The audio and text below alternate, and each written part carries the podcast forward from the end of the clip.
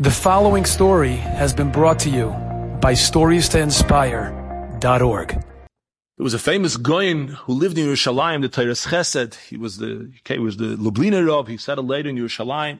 Mamish Kol Rozloy, honestly, they wrote about him. I think the Malbim wrote about him when he was a, young bocher. He never seen such a Goyin in all his life.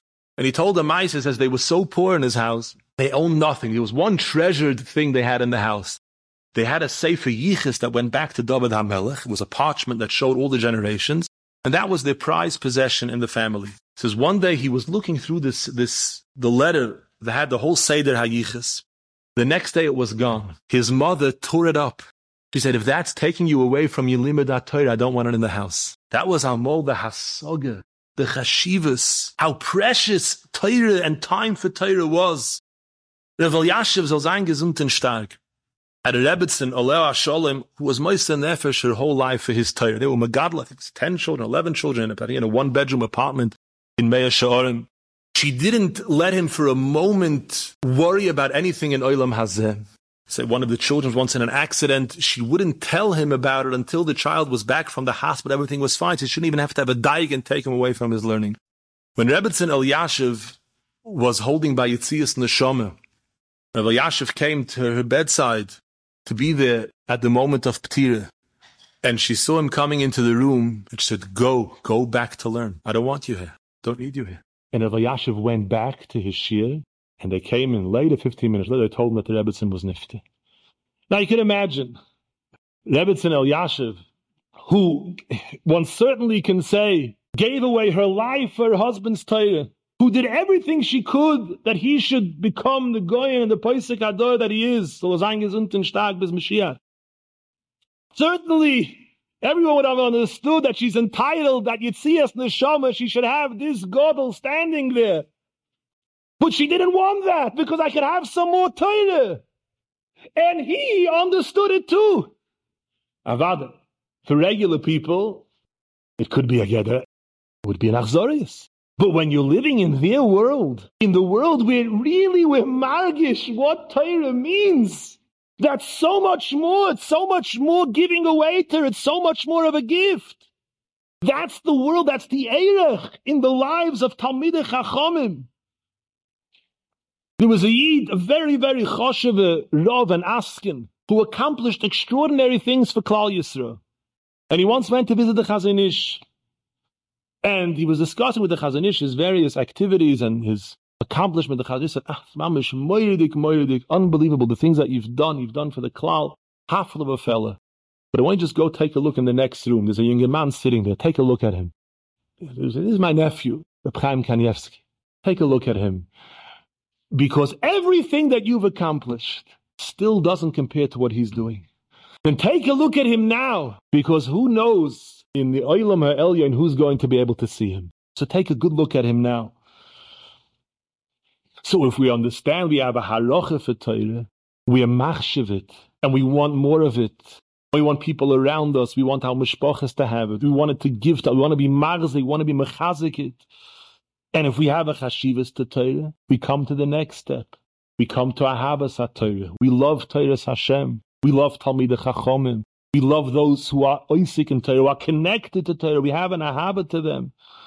There's a story told when the Ktsois HaChoshen wrote his chibbe, the Heilige Ktsois, and he was then an unknown young Talmud Chochem, and he came, I think the Yeshua Yankov was the Rav either in Lemberg or Lvov, I don't remember, and he came to get a Haskama from the Yeshua Yankov, and he brought him the Ksav Yad, and Yeshua Yankov says, okay, go, I have to look it over, you should find yourself a place to sleep, and he uh, found some inn, some, some place to sleep there in the town. And the Yeshua Yankiv took the Ksav Yad to look at it. The next morning, the Ktsois wakes up and he hears music in the streets. And he looks out the window and there are musicians playing and there's a crowd and they're holding a chuppah and the Yeshua Yankiv is holding the Ksav Yad of the Ktsois HaChoshen and he's dancing under the chuppah with tears streaming down his face towards the place where the Ktsois HaChoshen was sleeping. Ahavas HaTorah. Yeshua Yankov saw that there was a piece of Messiah HaTorah, there was a Yitzira, that are going to Harvey in Atzof Kal HaDoiris, a Ktsois. And his Simcha is Ahava. was so intense he could only express it by, by dancing in the street from joy. There was some Bochrim who on their way to yeshiva, I forgot which one of the yeshivas in the Litter, was near the town of Dvinsk. And there was sometimes, there were Bochrim would, instead of going to yeshiva, there was an Indian, there were two, two or three Bachim would go for his man to learn Bechavrusa with the Or Sameach. And this story was told over by one of, I think, Rav Baxt from Detroit told it over from his uncle, who had the schus to spend the winter learning with the Or Sameach, and said they were sitting and learning. They came to a difficult time, so they didn't know Pshat. And the Or Sameach said, let's go with Spal, let's daven. Let's daven HaKadosh Baruch Hu should give us a Havas HaTorah. He said, Rebbe, why, why shouldn't we just daven the Baruch should tell us Pshat and the Toises? Why do we have to daven for a HaTorah? He said, I'll tell you. He says, imagine, he says, sometimes you have a little baby is given over to a babysitter And the baby's crying and nobody knows what the baby wants. Try to give him a bottle, you try to give him some food, anything. You, you pick him up, you shake him, nothing happens. The mother walks in. In one second, she knows what the baby wants and she calms the baby down. Says, what's the pshat? Because when you love someone very much, you understand what that person is saying to you. If we have proper ahavas Torah, we understand what the Torah is talking to us. We understand what the Torah is telling us. If we want to understand the Torah, we need to mispal the Rebbeinu Shalom should give into us Ahavas HaTorah. Ahavas HaTorah means, like there was a Meister of Aaron Mitavrig when the great Goyne Litter, who there was a curfew when they were under Russian occupation, and you weren't allowed to have any lights on because they said you would be signaling, signaling the enemy. And he was learning, he was harving in a Rambam, and he had a candle on, and the soldiers caught him, and they brought him out to be shot. And as they were about to kill him, he said, could you please give me 15 more minutes to live? I almost have shot on the Rambam. Now we are so far removed, but at least to, we should at least be on the Madrega to understand what he felt. To, to, eh, to liga sometimes to have the schus to liga in a sugya once and know what it feels like if I just had 15 minutes to get shot. I would understand what he felt. Ahava Satoir, the some in his final moments of life. When his Talmidim and his children were gathered, he said, just say words of Torah, say Mishnah, say Gemara, just say words of Torah. That's all I want to hear. There was Yidin Yerushalayim, Rabbi Yosef Kastel, he was a Zokin, I remember him noch. He was a Slona Mechosid, a very old man, and he had been, he had traveled, he had seen Gedolei Oilam, and he used to, Bacham used to come and he used to tell over who from the Gedolim that he saw. And once he told over that he heard from the Divrei Shmuel, from the Slonimer Rebbe, who knew the Beis HaLevi. And he said the Beis HaLevi once stood for six hours just saying over and over again, Omar Abaye, Omar Abaye. Not because he was, not because he, for no other reason that he was so overcome with Ahava, he couldn't continue. He couldn't rise Sechavek from the Omar Abaye. This is Ahava Satoire. That is really an our neshamas. There was a Yid who lived in Yerushalayim. Ramad Chaleib, his name was. So Moirudike Masper lived in Shaarei Chesed. Say when the Bacham would be coming home from yeshiva learning late at night, he was going to start his day. You say, "Oh, you're ending. I'm just starting." And he had storim. So with he began with with Mishnayos, then Gemara, then Ian, then Bekiyas. Then he went into Kabbalah, into Drush. So his day was full, full, full of Limud Torah. He had twelve children. He lost eleven of them b'chayov. He had one son who, who survived. And Rishim Betzalel, Malamed in Yerushalayim, and somebody asked him, "How how were you able? How are you able to live?"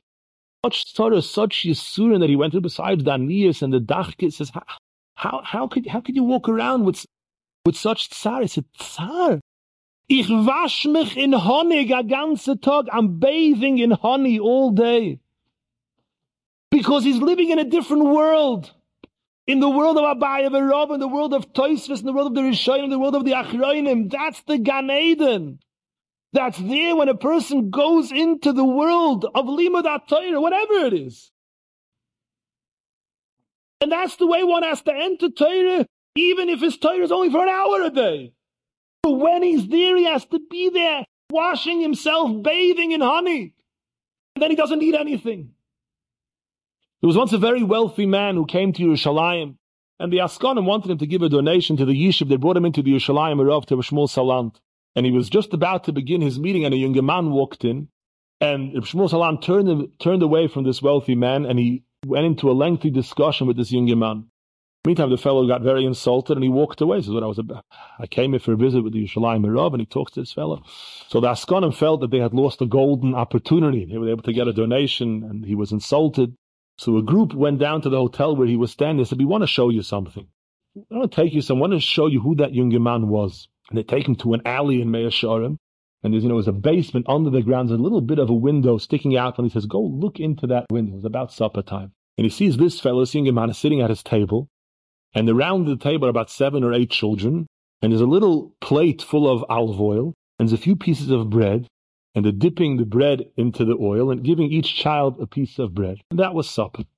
After supper, he gives out Sidurim, and all together they begin to bench with a Moiridik singing the benching.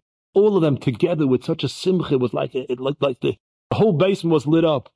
After benching, each one of the children took out a different sefer. The older one took out a Gemara, the next one a Mishnah, the next one a Chumash, till the last, the youngest one took out Aleph Beis, and they all stopped learning off from Koil. He's saying the Gemara, he's saying Aleph Beis, Gimel Dalad, and this is for an hour and a half. He's standing and he's watching. It's never saw such a sight in his life.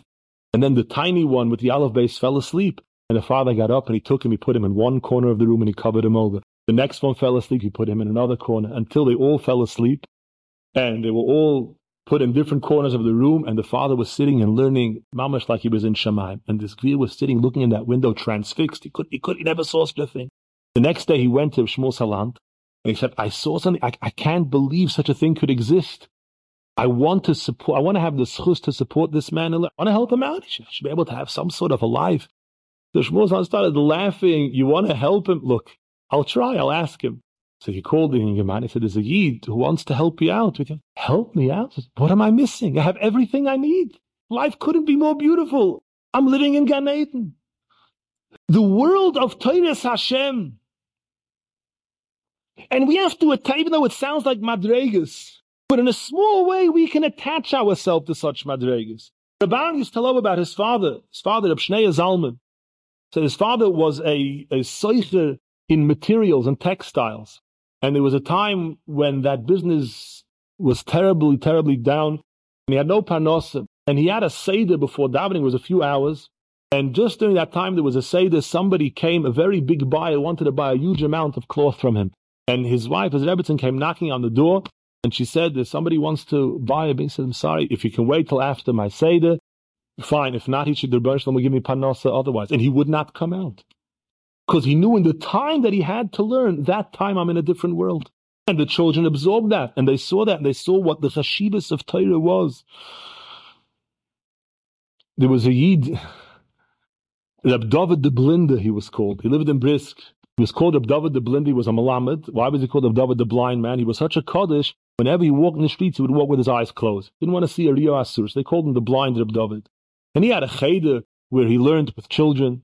And he was a very sharp Yid. Every Friday he would ask a kasha and send the boys home. They had to come back with the teretz. And whoever got a teretz would get a three kopecks. So uh, once Reb Chaim was a little boy, and he sent him on with a kasha, and he asked his father, the Beis Halevi, and he came in with a teretz. Said, ah, for that teretz, your father earns 10 rubles a, 10 rubles a month. For that teretz, that type of salary, you should give a better teretz. So he was the Sharfa man. Al Koponim, when the Gezer Nebuch of the Cantonisten came, when the Russian government was snatching, was kidnapping Jewish children off the streets, it was a danger to get together, but he kept going. He had a scheda and he would hide and they would learn together. And anybody saw a policeman coming, they would, they would, they would run. And one day was one of these policemen looking for Jewish children pass by and he hears the koil he realizes there's a cheder here and he runs in and he tries to grab one of the children. Reb David went over and gave him a smack in the face. The fellow ran out and versteht sich, the Bekernish and the Stott was a chutzpah smacking a soldier of the Tsar was considered an insult to the Tsar, and they had to use all sorts of protection to free him to get him out of trouble. Eventually, they got him out of trouble. And the Beis Halevi called him. I don't understand, Reb David. Where did you take the chutzpah to do such a thing? You weren't afraid. He said, "What chutzpah? We were middle of a toisvus. He had a chutzpah to disturb. I smacked him." They say Reb David's Einikel once came to the Chafetz Chaim. Chafetz Chaim ah, you're an Einikel of David al Blinde. That smack that he gave to the Russian soldier will stand for his Einikel until Mashiach, until there's man of Mashiach. But the Musig, to realize that even though we live in a world of Tirdus, when we're in Torah, we're in a different world. Somebody told me this week, unbelievable Maisa. A Rav here, the Rav in the Satmar Kehillah in Monsey, Rav Halberstam, was on a trip now to the Ukraine It was a Yid from Manchester, was a Moyle, who goes around in these different cities in Russia. He does brissen, and he asked him, Rav Halberstam asked him, what Mesiris Nefesh he's seen in Russia. He says, I'll tell you, there's one thing I saw that just can't get out of my mind. So they had to go to a very, very far off city, a place that's completely off the beaten track, and there's many Eden who live there, but it's so difficult. The Yiddishkeit there is mamish, there's nothing. I had to do a bris there. And for some reason he came into the shul. And I come into the shul, and I see there's a crowd of people there. And I asked him, what time, when are you davening? He said, davening? Well, we don't know how to daven. What's davening? So you mean, what's davening? So, you know, what, what are you doing here? I said, look, there's two things. There's coming to shul and there's davening. We don't know how to daven. Doesn't mean we're not going to come to shul. So the whole oilam comes together three times a day in shul and stares at the walls, wishing they knew how to daven. That's midas hamalchus. That's the Isgaber Koari we spoke about. I wish, I wish I could know more. I wish I could learn more. I wish I had more time. I wish I had more, more, more menuchas nefesh. That's a maisa by the Rebbeinu Shalom. The Rebbeinu Shalom wants that cheshek and that rotzoin. Enjoyed this story? Come again. Bring a friend. Stories to inspire.org.